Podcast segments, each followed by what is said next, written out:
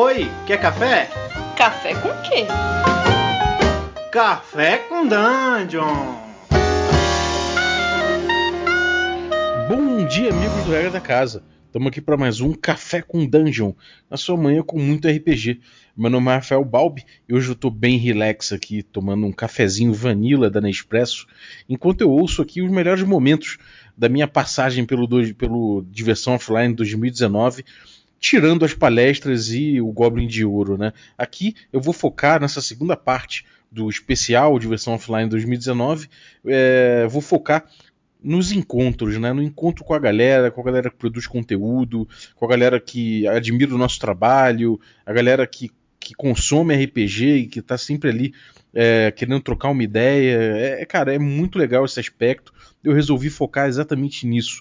Nesses encontros, nessas pessoas e nisso que eu acho que faz o encontro ser tão especial. É uma ocasião no, no ano em que você pode encontrar muita, muita gente que gosta das mesmas coisas que você e que divide uma paixão contigo. Então, você sendo é, é, produtor de conteúdo ou não, é, vale muito a pena. Então, se você não foi no Diversão Offline 2019, recomendo muito que você vá na edição do Rio de Janeiro que vai ter esse ano ou na próxima que vai ter em São Paulo, que realmente é especial e é muito legal. Fica aí com os momentos, eu vou ouvir com você e vamos lá.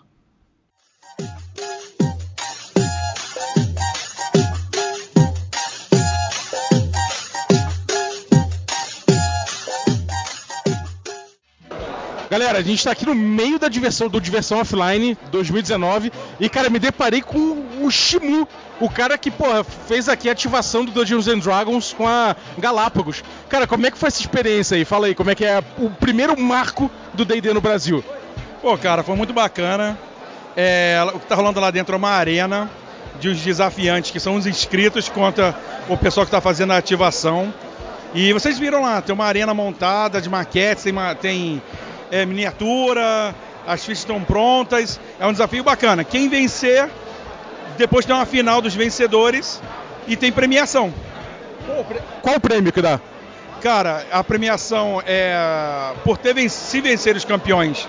São umas plaquinhas tema, é, temáticas e o grande prêmio no final é blusa. Aí é, é sempre surpresa, que eu não sei o que tem lá na caixa, mas eu, eu sei que é blusa, é, voucher de desconto.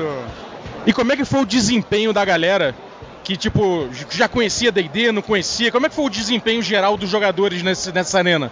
Cara, o que eu fiquei mais surpreendido, não com a galera que sabe jogar, que a galera chegou lá já sabia o que fazer, mas com a galera que nunca tinha jogado ou jogou outras versões do D&D. E pegou muito rápido. No primeiro round catou um milho, mas no segundo já estava direto, já estava super, super à vontade com o sistema. É um sistema ótimo, né, cara? Então, é de fácil o pessoal aprender. Rolou tranquilo, né? E o, e o Ramon, nosso caro Ramon perdido no play, se deu bem também? Ou ficou uma, uma rivalidade aí? Nada, cara. Enquanto, enquanto, ele, enquanto um narrava, né, o outro estava de suporte, vendo dúvida de magia, tirando dúvida de magia, tirando dúvida de, de movimentação e tal. Foi um trabalho conjunto comigo, com o Ramon, que deu muito certo. Tá funcionando bastante bem. Pô, maravilha, cara. Brigadaço aí pelo, pelo, pela tua, pelo teu depoimento. Isso é um, é um marco pro D&D, né? No Brasil, quinta edição chegando com força e uma capacidade de ampliar mercado incrível, né? Certo. Pô, e sempre tem vocês, o Perdido no Play, sempre junto com a gente, né? Dando, dando, dando os espaços para nós streamers é, narrarem lá em conjunto. Pô, sempre que vocês quiserem, estamos à disposição de vocês. Maravilha, cara. Casa Velha RPG. Casa Velha é isso aí, cara. Terça, quintas e domingos nós estamos com a nossa stream lá no, só no YouTube. Maravilha, cara.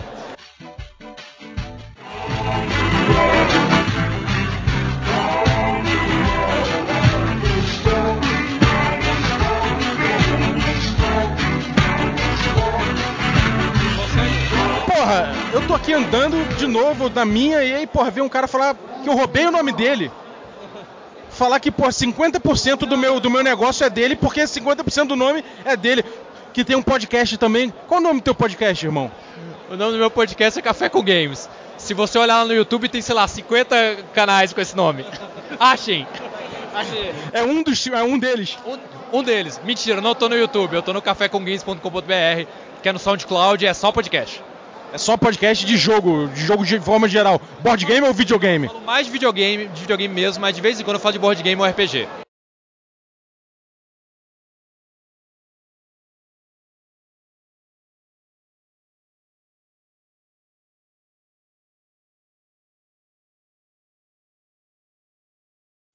Ele estava tranquilo, parando pra descansar a perna. De repente. Wild Cobb appears! Oh yeah! e aí, role, ro- e aí, roleplayer, qual é a sua missão? É, entrar nessa masmorra e matar nesse dragão. Aê, pô, eu sempre quis ouvir isso, cara, assim pertinho. E aí, Cobb, como é que você tá? Tudo bem, meu irmão? Pô, você já tá me entrevistando, eu não dei nem, o- eu não dei nem oi ainda. Tudo bem? O que, que é essa? Que, que é aqui? É café com Dá um dungeon? abraço aqui, Cobb. Oi, quer café? Quer café? Café com o quê? Café com roleplayers, mano. e aí, cara? Tá com muita mesa aí? A gente fez uma atividade hoje de manhã com três mesas. Então a gente tinha Aureus, tinha Legend of Five Rings e tinha Tormenta. Amanhã nós vamos ter de outros sistemas também. Com tudo agora, com outros sistemas agora. Trazemos um sistema para Free Play. A gente fez uma parceria com Diversão Offline para trazer algumas mesas nossas. Para amanhã do evento, que era um pouco mais tranquilo, os narradores estavam um pouco mais vazias, aí eles combinaram com a gente, a gente veio dar uma animada nas mesas da galera aí. Vou ver até eu vou narrar aí amanhã, quem sabe? Olha, cara, mesa premium aí do Cobb aí, porra. Você vem e perde XP na minha mesa. Tem lootbox, vai ter lootbox? Não, não, não. Tem, né, mano? Você acha que Paga 10 reais e ganha item mágico. mesa do Kobe você ganha item?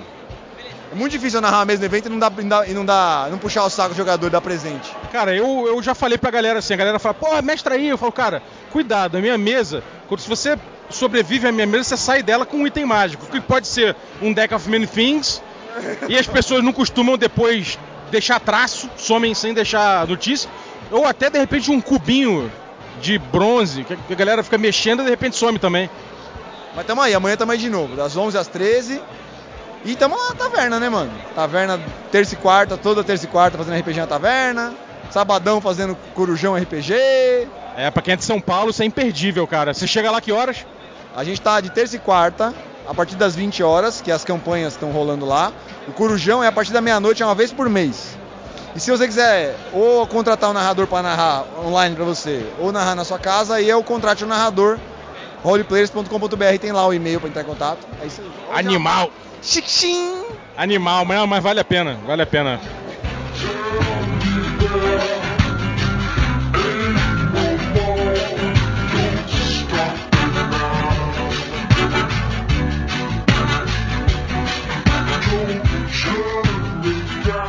Perdão. Caraca, eu tô andando aqui de repente encontro com um maluco. Caralho, é o Goku. Não. Fala, Matheus. Matheus, Te ofenda no teu próprio podcast, é isso? Try me. Vou, vou tentar, não vou tentar, não. Vou, vou nem falar, porque senão depois vai ficar gravado aí.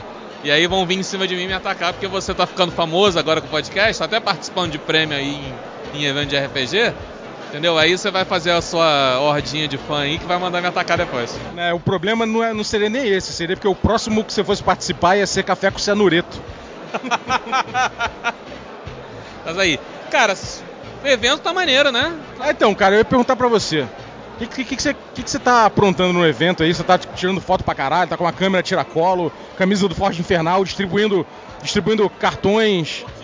Ih, do Forte Infernal, Forte do Mestre, olha só. O cara tá me boicotando. Eu tô boicotando. Tá vendo aí, olha só, o fogo amigo aí, olha o fogo amigo. Cara, então, eu tô tirando as fotos da galera aí, foi o que eu falei, né? Tipo, tô tirando as fotos pra botar na página da Forja da galera, que é o álbum oficial da Forja, e na hora do bar vai ter o álbum proibido, que vai ser aí as fotos que eu vou tirar no bar daqui a pouco, e não vou me responsabilizar por nenhuma foto que te- é, é, seja tirada nesse local. É, cara, porque o evento de verdade ele acontece depois, né? Inclusive fica a dica aí, muda o nome do, do, do Diversão Offline pra sala de espera pro bar que vem depois. É, cara, parece que vai ter várias fitas de alta periculosidade aí, né? Só, só coisa pesada. Demorou. E, cara, o que, que tem rolado aí no, no Forja? Cara, então, ó, a gente tá atualmente com duas mesas fixas aí de D&D, que rola quintas-feiras semanalmente e sextas-feiras quinzenal. A gente vai voltar agora na semana que vem. Se você tá assistindo esse podcast em 2030, é bem possível que já tenha acabado essas mesas, mas até então estão rolando ainda. Fora isso, a gente tá com um projeto já de abrir coisa nova, quero trazer crônicas. O Alazarel, que é o outro mestre, deve trazer aí Castelo Falkenstein, mais City of Mist, então vai ter coisa bacana pra caralho aí rolando. Porra, esse canal é foda, altamente recomendado. Então acompanhei Forja do Mestre no twitch.tv, mas tem YouTube também, né? Tem, tem no YouTube, todas as redes sociais importantes a gente tá lá. Então é isso aí. Só chegar lá e catar os caras, porque material bom de primeira. Valeu, cara. Valeu, querido, um abraço.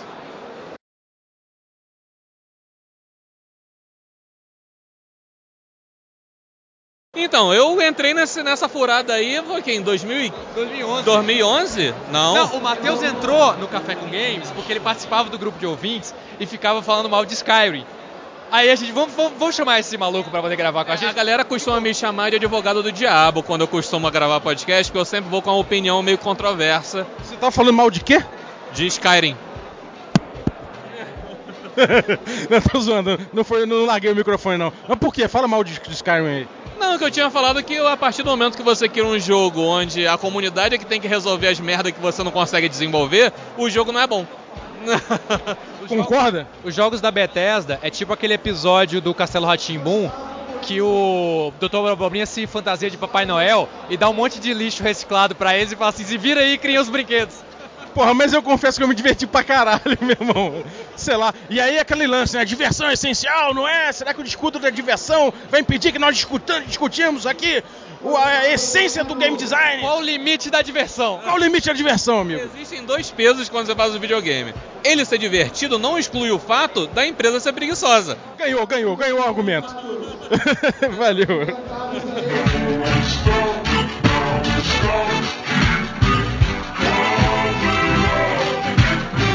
Momento Zen. A gente tá aqui no Let's Poke ouvindo uma musiquinha que vocês devem estar ouvindo. Uma musiquinha tranquila, olha. Que gostoso. Eu vou comer aqui um poke, um Let's Poke. Uma coisa com manga, com pepino. Eu vou ficar relaxado porque depois a gente deve jogar alguma mesa que deve morrer muitos personagens, então deixa eu me preparar pra isso. Você, Tertuliano, o que, que você tem jogado? Cara, atualmente é, eu tô jogando Cult no Câmara Obscura, né? E o pessoal de lá parece estar gostando bastante. É, foi a, primeira mesa que eu jogo que tem uma narrativa emergente muito fluida. É, onde o mestre não prepara porra nenhuma. Chega lá na hora, joga e o jogo sai bom.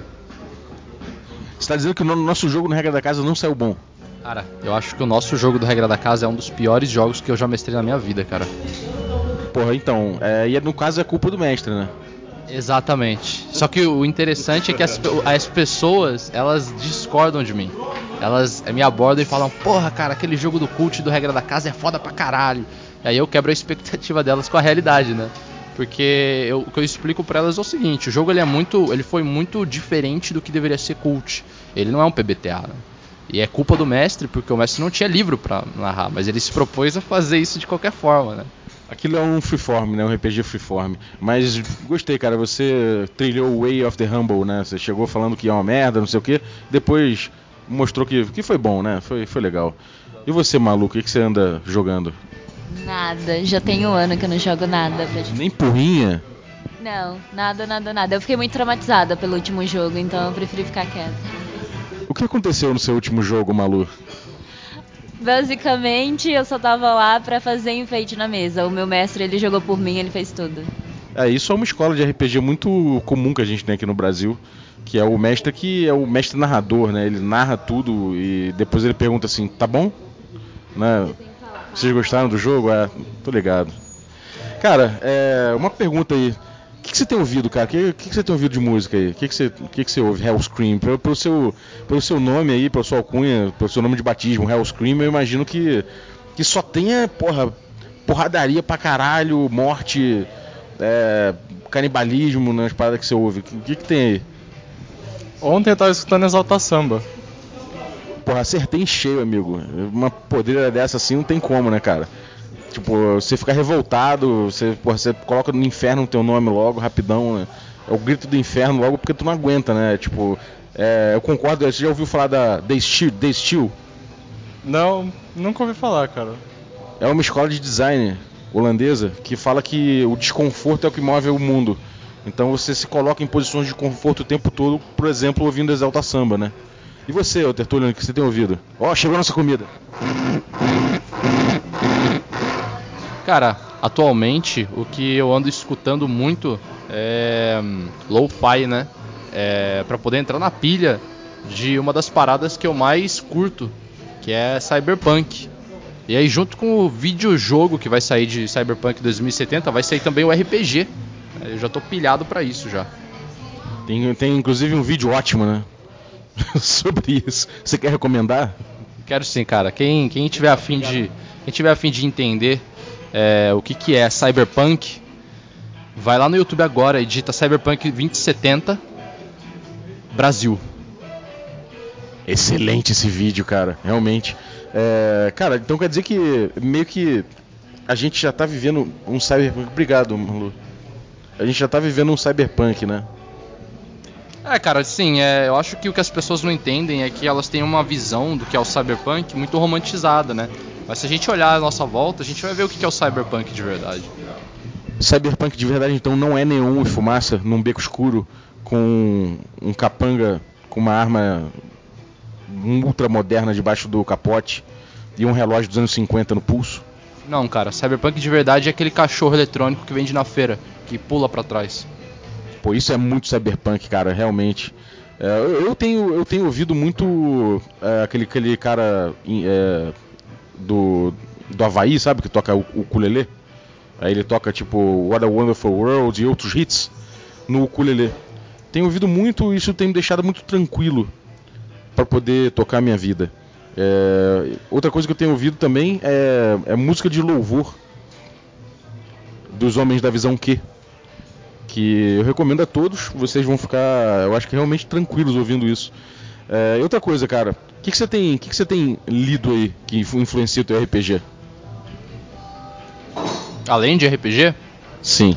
Cara, além de RPG, eu tô lendo um livro que eu acho muito interessante, chama O Primata.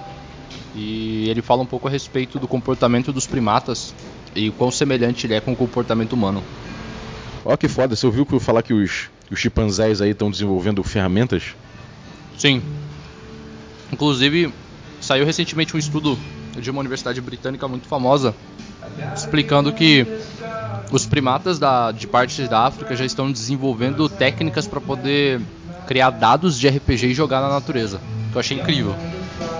É, parece que tem uh, alguns macacos aí que estão jogando Fate, inclusive.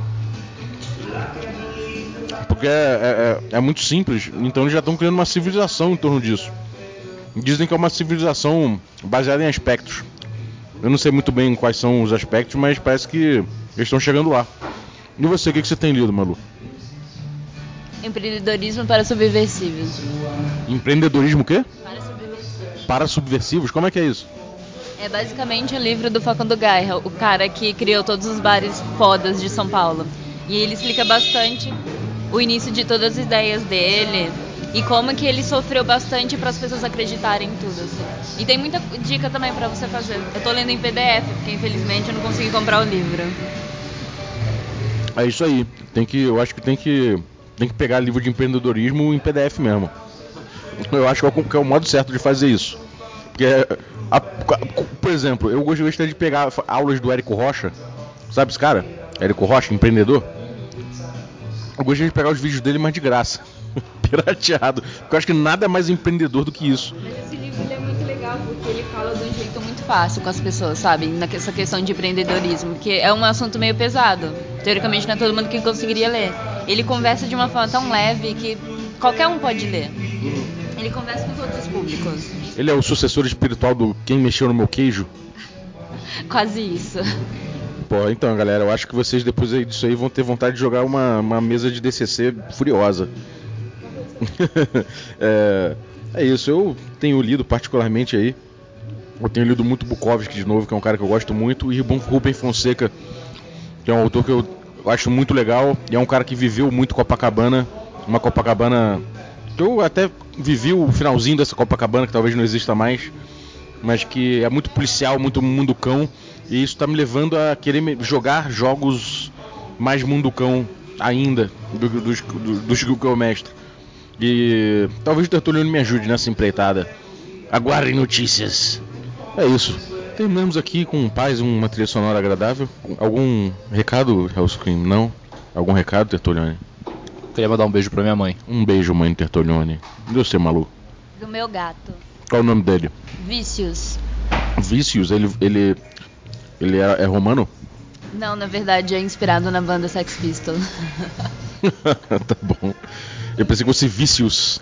tá, Tipo, cômodos. É brasileiro, porque é Vicious, né? Então a gente é brasileiro e chama Vícios, porque senão minha mãe não saberia chamar o nome dele.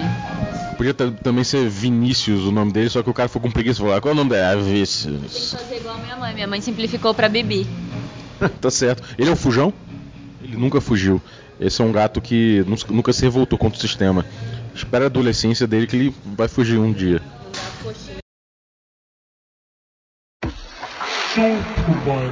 Ratsundo Idrissa.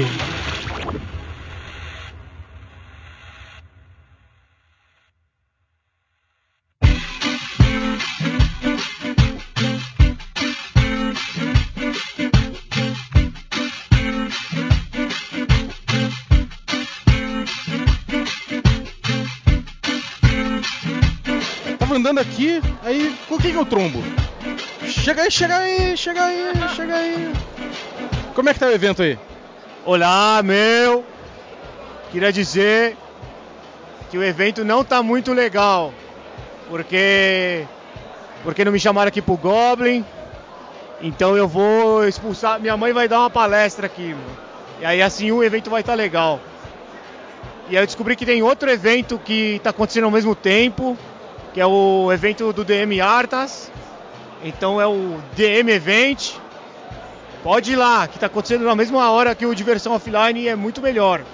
Cara, eu, eu confesso que eu fiquei, fiquei um pouco assustado de chegar pra fazer essa entrevista contigo, porque dá pra ver aqui que o teu, teu secto de seguidores tá tipo. Seus seguidores inteiros aqui, eles estão olhando, me olhando feio. O que aconteceu, cara? Tem alguma, alguma coisa com, com, com regra da casa que eles estão putos? Não, na verdade, meu, eu atraio uma legião de fãs, né? E esses meus fãs, eles são meus ex-jogadores e agora como penitência eles têm que me seguir de capa preta e a cada 10 passos eles têm que pegar o livro do jogador e enfiar na própria cara, assim, entendeu?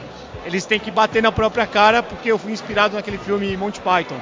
Cara, então eu tô. Eu posso entrevistar um dos seus seguidores, cara? Pode, pode, entrevista os seguidores aí do Demi Artes. Cara, com licença, com licença. Você é seguidora do Demi Artas, não é? Eu sou, eu sou a Julinha. Oi, Julinha. Como é que é jogar com o Demi Artas? Você já jogou com ele, provavelmente, né? Já, eu já tive o prazer, na verdade a honra de jogar com o Dermia Artas. Assim, nem sempre a gente consegue, né? Mas, cara, eu sou muito esforçada, eu mandei o background que ele pediu, aí ele pediu as alterações, fiz as alterações, aí a gente conversou bastante, assim.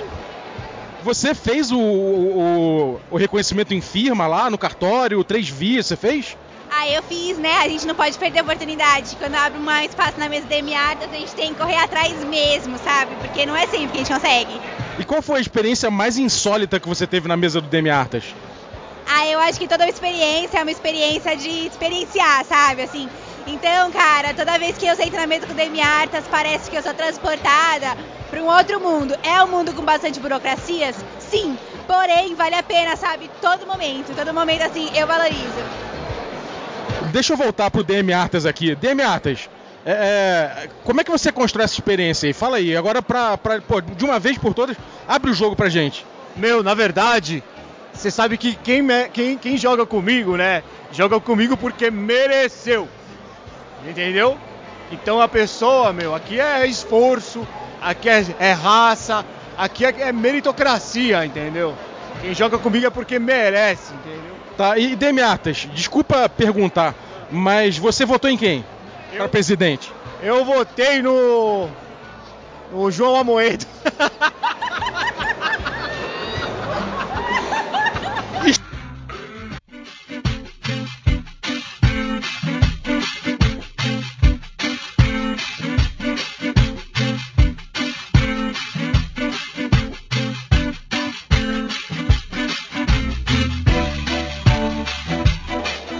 Agora eu tô aqui e vou invadir a mesa de um camarada meu, do meu guru, o cara que me ensinou tudo sobre o SR.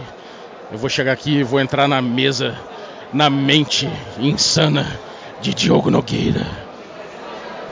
Continua, continua. E aí? Continua. Cara, beleza. Você vê a visão daquele espetáculo, aquele é, ritual feito com as entranhas das pessoas ali. Você começa a ter pesadelos, começa a ver as cenas que levaram até aquele lugar, elas sendo mortas e alguém tirando as entranhas delas, espalhando pelo chão da parada. Você fecha o olho e se afasta um pouco. Vocês veem ele se aproximando assim, fecha o olho e começa a pra trás. O que vocês querem fazer?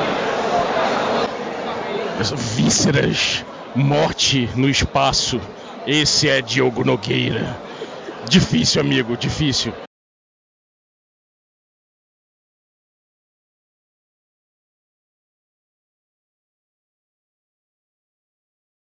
Mas aqui eu tô em frente com o camarada do Jogarta, o Matheus. Eu, eu ouvi dizer que o Matheus é um cara que vai falar pra gente sobre o Império Romano em breve. Tô sabendo isso não, cara. Ninguém me convidou? Tá convidado então. Quer um. Oi, quer café? Não, bora, cara. Tô querendo esse papo há um tempo já. E aí, como é que tá, cara, o evento aí pra você, a galera do Jogarta, como é que tá a parada? Pô, cara, tá bacana. Assim, não é, aqui não é meu público, né? Que apesar da gente atuar muito com board game, a gente não vende board game. A gente vende principalmente jogo indie e tal. Mas tá bem legal. O evento tá bonito, nossas mesas estão rodando. Estamos ali com o Jorge a Máquina Valpassos, o Diogo Nogueira, o Rei também tá narrando Auros. Estamos com os produtos diferentes aí funcionando. Então, curtir, cara. Pô, que time, hein? Diogo Nogueira, Rei, o, pô, o Jorge Valpassos, cara, tem jogo de todo tipo, né? Não jogo pra perder, né, cara? O dinheiro que entra aqui é pra poder manter as ações sociais. Então, tem que funcionar. Quais são as ações sociais que você tá mantendo aí? Então, esse ano a gente tá com acho que cinco. Estamos com uma é, quinzenal no abrigo de menor, estamos usando RPG para trabalhar com inteligência emocional. Estamos em três escolas públicas usando board game para trabalhar reforço de matemática e português. E estamos numa outra escola pública usando board game para trabalhar altas habilidades. O antigo superdotado, né? Caramba, então você tá trabalhando uma galera que é considerada acima da média, assim. É, que o, super, o, o, super- o altas habilidades é aquele sujeito que ele é muito bom em alguma coisa, né? Então muitas vezes ele tem, ele tem problema na sala, inclusive de disciplina, porque o professor tá falando e o cara tá pensando, meu irmão, já sei isso aí. Ele, ele tá, ele tá é, à frente do- dos outros colegas. Só que isso normalmente é em uma área do conhecimento, não em todas, né? Entendi. Então você, na verdade, você é tipo o professor Xavier e você tá caçando o melhor jogador de D&D de todos. É o cara que ele não sabe nada muito bem das outras coisas, mas de, de, de RPG, D&D, sei lá, de espadas afiadas e tudo, mas ele sabe demais e vai detonar todo mundo. Isso é o rei do RPG que você tá procurando, né? Porra, é tipo isso, esse é o plano maligno. Não, tô brincando, cara. O trabalho é seríssimo. Pô, parabéns pelo trabalho aí, cara. E olha só, Império Romano. É verdade, você vai falar sobre Império Romano no Café com Dungeon em breve, né? Eu vou, a gente começa um pouquinho antes, né? A gente começa na República depois que a gente chega no Império. Mas vamos. É verdade, você é especialista em República, né? Sou, é. É, é mestre ou... É, gradua- graduação e mestrado foi em República Romana, principalmente em teatro. Trabalho com comédia, piada, sabe qual é? Puta, que foda, cara. E isso é muito foda porque você, além de mestre em RPG, pode ser também mestre em outras coisas, né? Cara, que piada ruim, cara. tu vai editar isso, não vai? Jamais, amigo. Meu nome é piada ruim. Não, vale usaço, cara. Obrigado aí.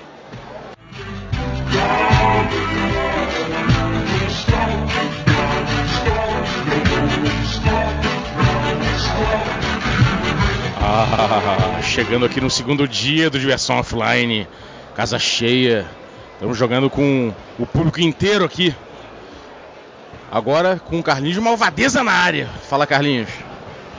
Bom dia, meus queridos vermes. Minha primeira aparição no Diversão Offline em dois dias, né? Tava fudido de gripe ontem. Então vambora, vamos ver o que, que tá rolando por aí. De cara, estamos aqui com, a- com as meninas aqui do Mestre dos Magos. Elas estão fugindo, mas vamos atrás. Vem cá! Fala, Pan. Oi, gente, tudo bom? E você, Eduarda? Como foi essa, como foi essa saga de vocês para chegar aqui? Olha, foram 23 horas doídas dentro de um ônibus, assim, que sacudia muito e não deixava você dormir. Mas estamos aqui. Eu cheguei 15 para as 6 da manhã, eu não sei meu nome. E vocês fizeram uma campanha pra, pra vir. Foi uma parada que o canal inteiro o, do, do Mestre dos Magos no Discord é, pô, trouxe vocês pra cobrir pro, pro Discord, né? Pra galera do Discord. Foi, a gente veio pra cobrir pro pessoal e vai sair novidades, que agora a gente tem projeto com crianças. Logo, logo vamos estar lançando aí no Facebook, tá? Da página do Mestre dos Magos, acompanha lá pra. Vocês vão botar eles pra sustentar o servidor com mão de obra barata? Vamos ensinar eles a, a jogar RPG, porque tem muitos mestres que tem tipo um preconceito de ensinar pra criança. Então, nós vamos ajudar as crianças a terem essa RPG pra eles. E pô, vocês foram diretaço ao ponto, então pra quem não conhece o Mestre dos Magos, explica aí pra, pra galera que tá ouvindo pela primeira vez. Nossa, oi, o Mestre dos Magos é um servidor do Discord que funciona com mesas e campanhas e é o maior servidor de RPG do Brasil, tem atualmente. E lá você encontra todos os sistemas existentes. Por exemplo, um sistema que eu narro, que quase ninguém conhece, é Millennia, que inclusive saiu no café com o Dungeon. Aí, ó, explicação também. Cara, desculpa, diz uma coisa, como é que faz pra galera que quer entrar no Mestre dos Magos e jogar com vocês? O que que faz? Então, é só entrar na, na página do Facebook que tem um link anexado pra você entrar no Discord. Queria mandar um beijo pra minha mãe. Esse foi o Tertulione mandando um beijo para a mãe dele. Um beijo, mãe do Tertulione.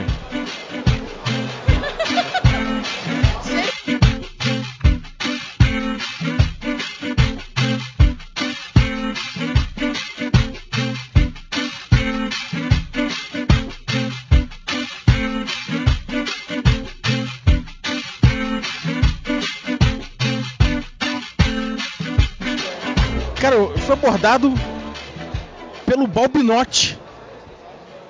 E eu, pô, eu sou o Balbies. Agora é um, um desafio aqui também, outro desafio. Co Con Connectron, projeto Connectron. Fala aí pra gente, cara. Posso falar um, algo antes do Connectron? Claro, o microfone é seu. Talvez algumas pessoas conheçam. Eu sou Fabian Balbinotti, ele é o Balbies, né? Eu sou o Balbinotti, eu sou criador do Marvel Battle Scenes, que até 2018 foi um jogo lançado pela Copag, era um jogo da Marvel. O cara é famoso pra caralho, pô. Não, né? Sou só pra caralho, famoso não. Senão que já tava assim, né? E aí o que acontece? Eu tô no outro jogo agora. Um jogo que eu consigo ganhar, diferente do Battle Scenes, que o pessoal me obliterava, me espancava, né? Esse eu consigo ganhar. Connectron é um jogo de montagem de robôs, ele é um deck building. Que mistura o deck building com aquela vibe do, do duelo de decks tipo Magic, assim, sabe? Ah, maneiro. E, e a temática dele é completamente robô gigante? É... Robôs gigantes e que vão ficando cada vez maiores conforme tu vai jogando. Porque tu vai municiando teu deck, é um deck build, teu deck começa fraco. Tu vai comprando peças e aumentando o tamanho das máquinas. E daí a coisa. O couro come. E como é que tá é, o playtest? Você tá tendo muitos insights? Como é que é? Cara, o playtest eu posso dizer que acabou. Porque o jogo tava pronto, o jogo tava fechado. Inclusive ele era pra ser um jogo de duelo, um contra um.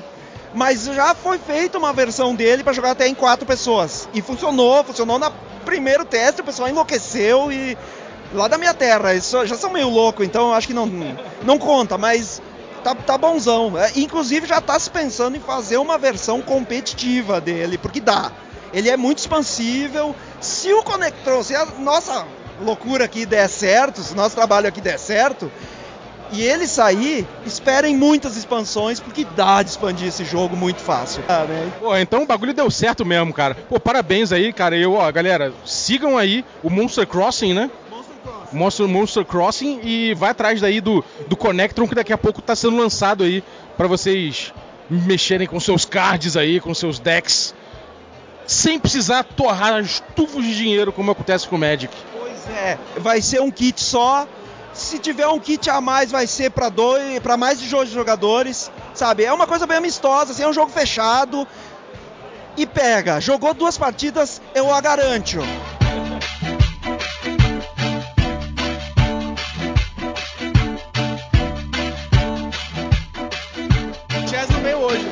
Pô, olha quem encontrei aqui. Encontrei, encontrei o, Cap- o Capuço e o Ivan.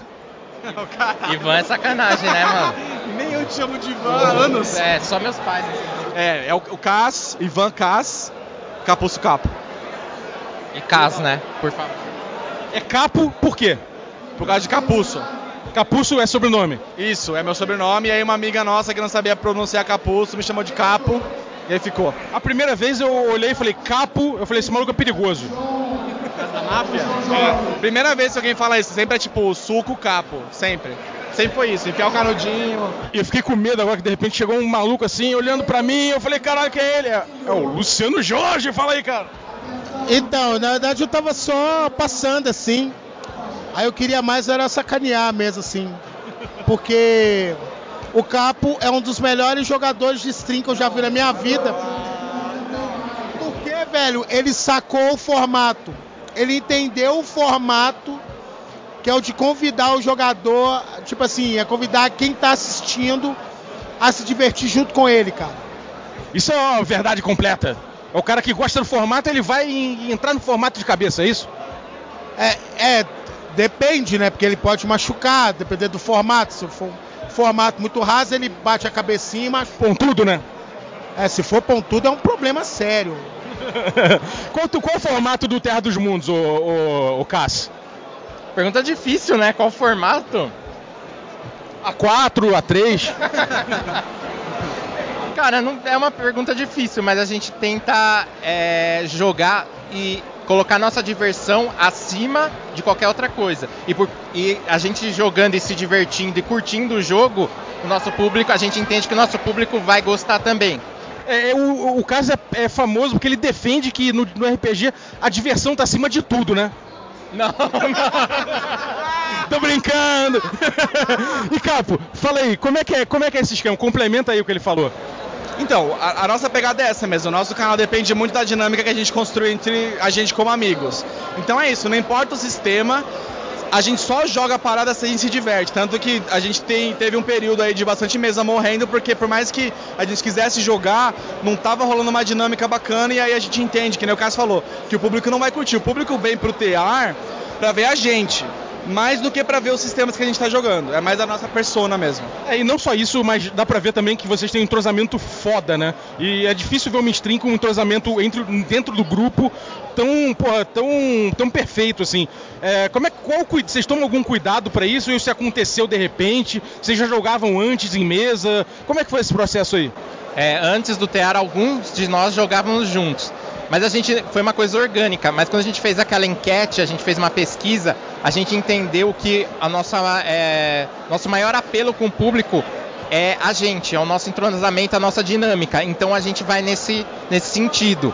Não, é, a gente tenta sempre convidar uma ou outra pessoa para jogar com a gente, mas sem perder a- a- é, o grupo, né? Essa, esse entrosamento, essa dinâmica. É, e dá pra ver que tipo, vocês sempre falam, ah, isso aí é um Classic Chess. Isso, qual- o, que, o que é um Classic Chess? É um personagem que o jogador insiste que não é um vilão, mas ele obviamente é um vilão. é verdade. Não, ele, ele tem uma justificativa, tá, mas ele é vilão ainda assim, Chess, beleza? E, e, cara, jogo de pipa, Blazing Kites. Me fala sobre essa parada que é genial, cara. É uns caras que estão fazendo, vão fazer uma stream, ou estão fazendo já, né? Já rolou a primeira, a primeira sessão. É, de, cara, conflito de pipa. Num formato anime, mangá, sei lá. É, a gente tava no Três Turnos tava conversando sobre isso, sobre é, shonen e tal, e surgiu um papo de que se Beyblade fosse brasileiro ia ser com pipa. E aí naquele dia a gente decidiu que a gente ia fazer isso. Aí eu comecei a matutar a ideia, demorou mó cara, criou um hype gigantesco e saiu é, o feito acelerado Blazing Kites, que é o que a gente tá tentando fazer. Eita, enrolei aqui o fio. É, Vai voltar agora, que tudo a gente acertou, teve um hiatozinho no canal, mas a gente vai voltar agora semana que vem ou daqui a duas semanas. É, mas é, vai ter umas 5, 6 sessões e é isso. São três jovens na periferia de uma cidade que é a mistura de São Paulo com o Rio de Janeiro, que tem o sonho de serem os mestres da pipa e tudo nesse mundo é pipa. Então, tipo, o policial usa pipa para prender o criminoso, que usa pipa para assaltar as pessoas, é tudo na base da pipa. Essa é a proposta. E tem uma parada de golpes especiais com a pipa, poderes mal, marotos, assim, que. Como é que é? Como é que vocês estão jogando Fate com isso aí? Ó, vou deixar o Cabo falar que ele é o mestre, eu nem sei, eu, eu, eu fiquei tão um pouco fora do teatro ultimamente, mas aí é com ele pra responder. Peidou! É, assim, a gente decidiu também muito cedo que as pipas tinham que ter um espírito dentro no estilo Beyblade, Shaman King, e isso ainda vai aparecer no próximo episódio. Eu deixei, deixei para aparecer depois, porque eu quero fazer uma entrada dramática para os espíritos e tal. Mas é isso, os, os guerreiros mais lendários da pipa têm um espírito é, que também criado, foi criado pelos jogadores, a personalidade? Eu vou interpretar eles, blá, blá, blá. Mas é isso, a pipa tem um espírito dentro delas e, essa, esse espírito auxilia eles na batalha através de golpes especiais, avisar, é, dar umas esquivas especiais e tal, nessa, no modo da. usando as façanhas do feito acelerado.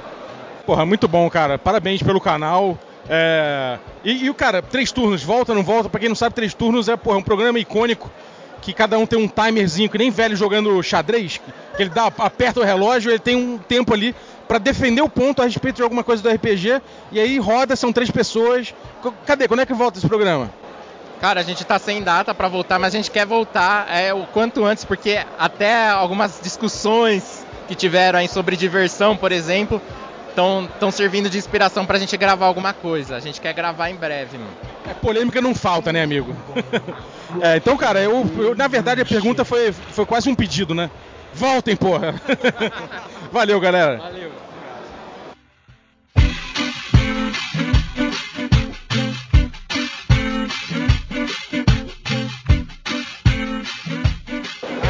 É, Júlio Matos. Esse cara tava passando aqui, eu falei, vem cá, meu amigo, deixa eu sugar sua alma. Dentro desse copinho de café negro aqui. Então, cara, Café com Dungeon aqui, segunda participação. Que que tá rolando no evento aí? O que que você, que que você já fez? O que que você vai fazer? O que que você tá, o que que tá na mão aí? Cara, é, tá muito legal o evento, bastante gente. Já pude encontrar uma galera para assinar o meu livro, que é a primeira vez que eu venho no evento que tem meu livro para vender. Desde que um ano já que ele foi lançado, que eu não pude ir no outro diversão, então foi muito legal ter um contato com a galera. Tô aqui na minha mão com o Aureus, que eu estava falando pro César aqui, amigo, que se tem um RPG que pode ser considerado independente no Brasil é esse aqui. Que o cara pegou o negócio, fez no peito e na raça, encheu o saco de todo mundo para sair deve uma alma para cada santo agora, cada orixá que ele envolveu, mas é assim que se faz então. Cuidado com esses caras, cuidado, cuidado, não é assim. A, a Wild Cobia Pierce e Você fez a, você fez a diagramação, né? eu fiz o design do livro. O design inteiro. Foi, foi. Olha só, rapaz. Foi um desafio porque a gente tinha muito pouco recurso, muito pouca ilustração e acabamos tendo, né, diagramação criativa, né? Quando você vê, já saiu tudo, mas eu achei que o livro ficou muito bonito apesar dessas restrições. Eu acho que a, a restrição ajuda até, né? Que daí você não desperdiça. É, é, restrição talvez seja uma das principais forças criativas, né? Sem dúvida, sem dúvida. A gente já participou ali do prêmio do Ludoped, infelizmente não levou, mas a Redbox levou com a relíquia do Vale do Trovão como melhor ah, suplemento nacional. E estamos aí na expectativa, né, de ver o que vai acontecer no Goblin de Ouro, que vamos dar- bater muita palma para os outros. É, você tá concorrendo com o quê? Eu estou concorrendo com o Goddess Save the Queen em diversas categorias, só que em toda categoria tem o pessoal da Jambô. Eu já dei um abraço no, no Saladino e disse para ele que vem aqui amanhã aplaudir ele. Vai ser bem legal. É, cara, como é que concorre com esses caras, né? Dragão Brasil tá lá, podcast também, Café com Dungeon, Dragão Brasil, pô, pô, como é que faz, cara? Eu falei, como é que você vai botar assim, melhor autor tá Marcelo Cassaro na frente, sendo que eu lia ele quando era criança. Porra, isso, isso é uma resposta do caralho, né? Mas ao mesmo tempo um orgulho, diz aí. Sem dúvida, sem dúvida. Acho que só o fato de você estar ali significa que você produziu alguma coisa e o fato de produzir, às vezes no Brasil a gente produz de teimoso, né? Significa que alguém olha, que alguém sabe que seu jogo existe, então pra mim isso é mais importante. Eu sempre digo, qualquer jogo, se pelo menos uma pessoa se impactar, falar, comentar, olhar, ler, quem sabe jogar, já é suficiente.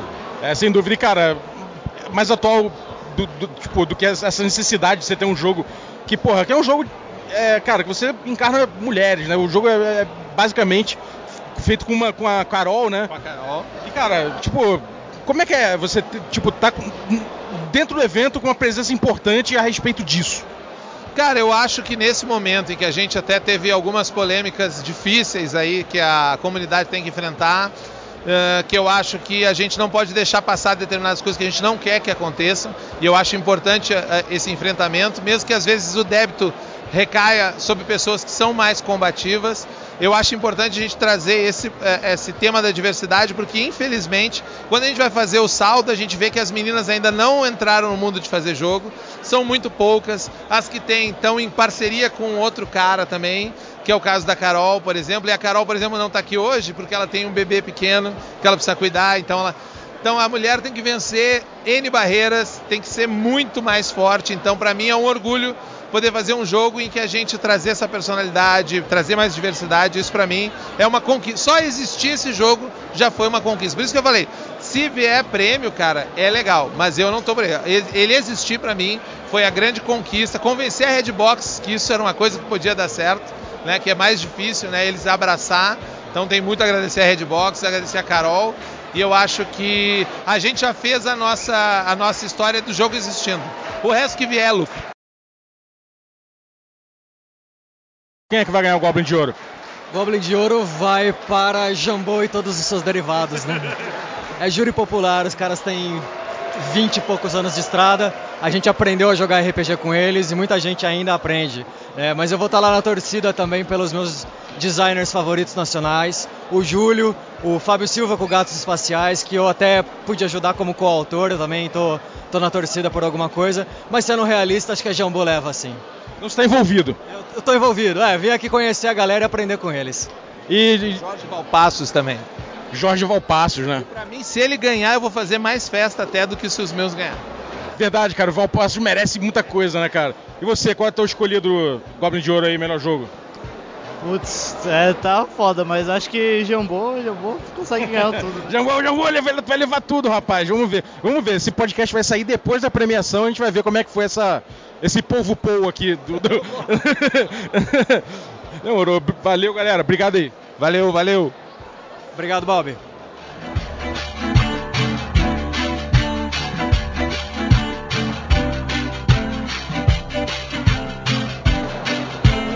Encontrei aqui o cara da Maré Geek, o Sérgio. Fala, cara, como é que tá aqui o evento? Vocês, vocês estão em peso aqui, a galera toda do, do Desaventureiros?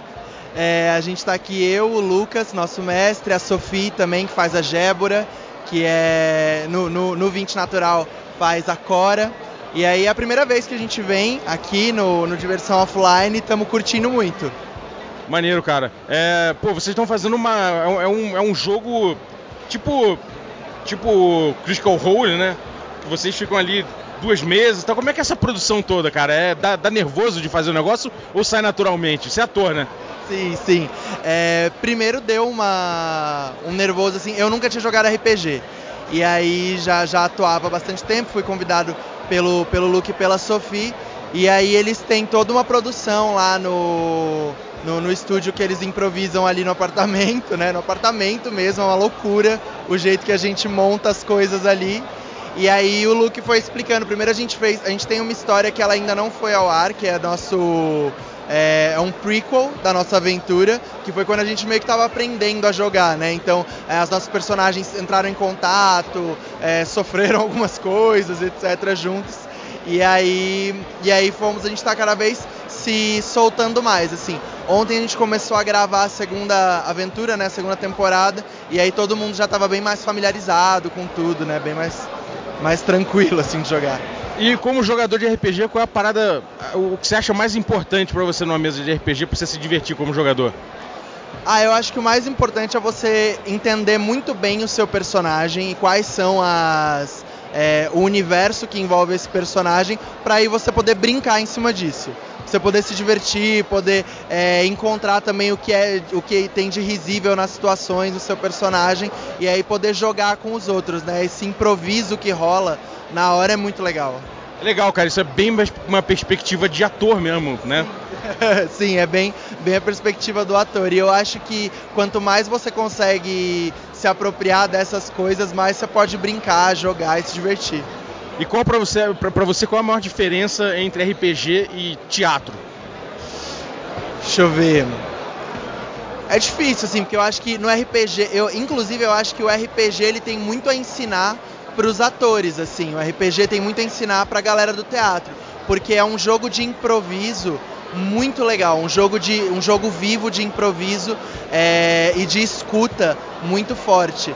Então é o RPG ele traz muito essas questões. O teatro muitas vezes a gente está meio fechado em um texto, uma ideia, uma cena. E no RPG você tem toda essa liberdade, todo esse universo é, vasto para explorar e para jogar com seus companheiros de mesa. Então eu acho isso muito legal mesmo, muito da hora. Você acha então que o RPG pro pessoal que é ator, tipo você e tal, pode te ajudar a exercitar a linguagem do teatro, o improviso, esse tipo de coisa, você vê que isso colabora, e, tipo, como é que funciona, tipo, essa sinergia? Não, eu acho com certeza, sim. Inclusive, é, eu, eu, é que eu sou diretor também, né? E eu tô começando a tentar trazer para alguns elencos esse o RPG como um exercício mesmo, né? É um exercício em que você pode se apropriar muito rapidamente de um personagem, de um universo e jogar ativamente com, com os outros, com o mestre, etc. Eu acho que é um exercício muito incrível e que eu acho que todo ator deveria fazer, deveria experienciar jogar RPG.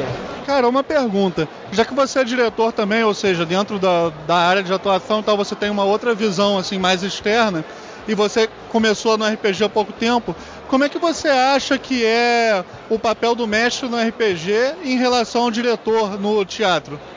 Ah, o papel do mestre, eu acho que. Primeiro que eu acho que é um papel de muita responsabilidade. Eu, eu, eu não sempre que eu tenho vários amigos que falam assim, putz, queria montar uma mesa, queria montar uma mesa, eu falo, olha, o mais difícil é achar um mestre. Porque um bom mestre é muito difícil de encontrar e é muito difícil mestrar, inclusive, né? E eu acho que tem muito a ver com esse papel da direção no sentido de que você, você direciona. Você direciona. E aí é muito legal porque você tem um jogo vivo de improviso acontecendo ali na frente e você vai direcionando ele, vendo para onde você pode levar a aventura, o que você pode fazer.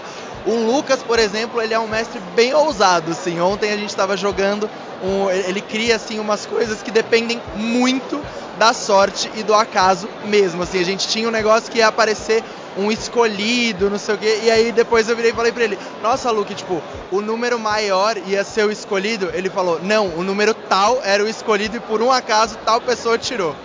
Então, é exato, tipo, num, era num D12 ainda. é, sabe? É muito legal isso, assim. É. Maneiro, cara. Então, é, qual, qual o canal pra galera seguir aí? O canal é o Maré Geek. A gente tem, agora dia 9 de maio, estreia a nossa websérie, a segunda temporada, que é o Desaventureiros, que é uma websérie baseada em D&D. E hum, essa semana estreia, na, na, próxima semana a gente termina o nosso especial de Vampiro, que a gente jogou Vampiro a Máscara. E aí a gente não sabe ainda, mas acho que mês que vem ou daqui a dois meses estreia a segunda temporada do 20 Natural. Mas a nossa primeira aventura já está inteira lá no canal pro pessoal conferir. Pô, obrigado, cara. Valeu mesmo. Muito obrigado mesmo, gente.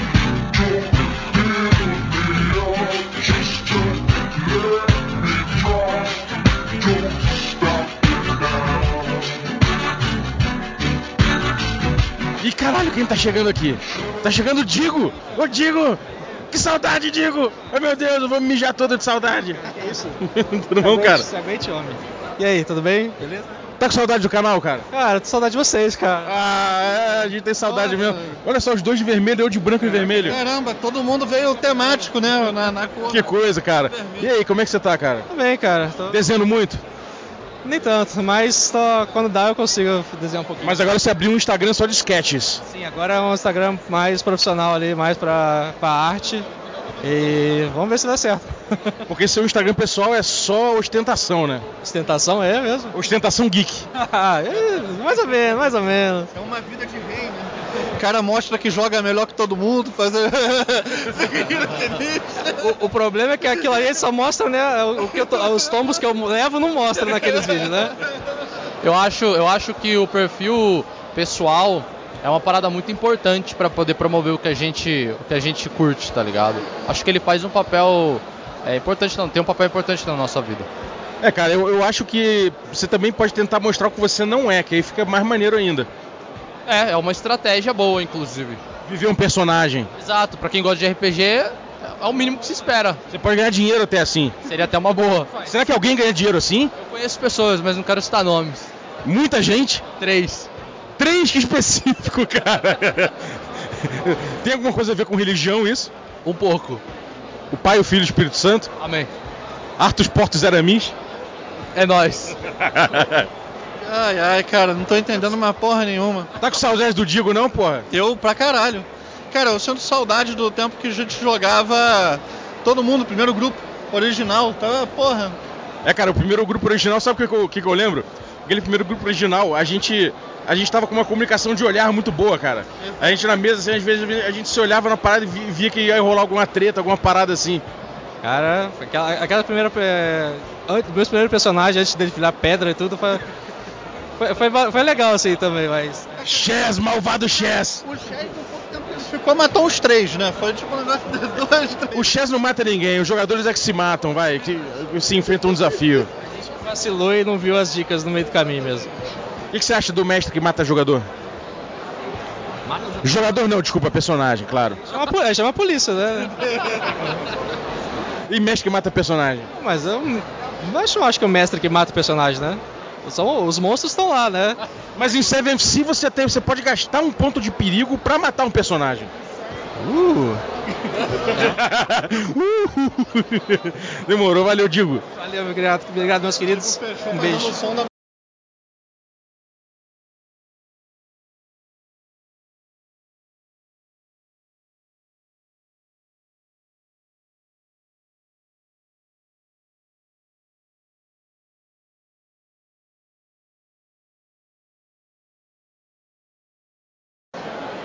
Luiz, Luiz, Luiz. Mais uma alma convertida para o OSR.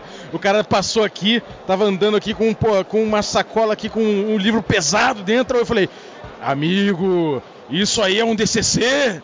O que, que você tem aí? O cara me puxa a capa do Jeff Isley. Cara, como é que, foi, como é que você foi sugado pro OSR? Me conta como é que foi esse processo aí. Cara, é, depois que eu vol- voltei a jogar mais, assim, vendo, vendo live da galera jogando, vi as ecos e tal, aí o Azeco sempre vai trazendo mais jogos diferentes. Aí, tipo, eu vi o DCC, tá ligado? DCC, acho que você tava mestrando. É, eu mestrei DCC lá, pô. Então, ah, porra, aí depois ainda vi umas coisas mais como Old Dragon também, como foi o primeiro é, o- OSR que eu comprei, eu achei da hora. DCC eu já joguei online, mas tipo, tava precisando muito ter o físico, tá ligado? Uma, um livro desse tamanho que metade é só tabela, tá ligado?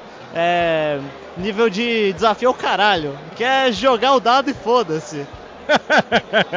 É, cara, e aí? O que, que você pegou aí? Você pegou o DCC, mas o que, que você comprou? Peguei o, o Cosmic Spells do Diogo. Ia jogar, ia jogar ela com ele, só que não deu pra, pra ficar lá. Mesa do jogo é muito concorrida, rapaz. Tem que vender a alma duas vezes pra conseguir. Tava foda. Peguei mais uma, uns complementos para uma, uma aventura pra Old Dragon, a que é inspirada na tumba do horror, né? E tô vendo aí se eu ainda pego mais uma coisa. É, rapaz, ele foi mordido pelo SR mesmo. Pô, valeu, obrigado, cara.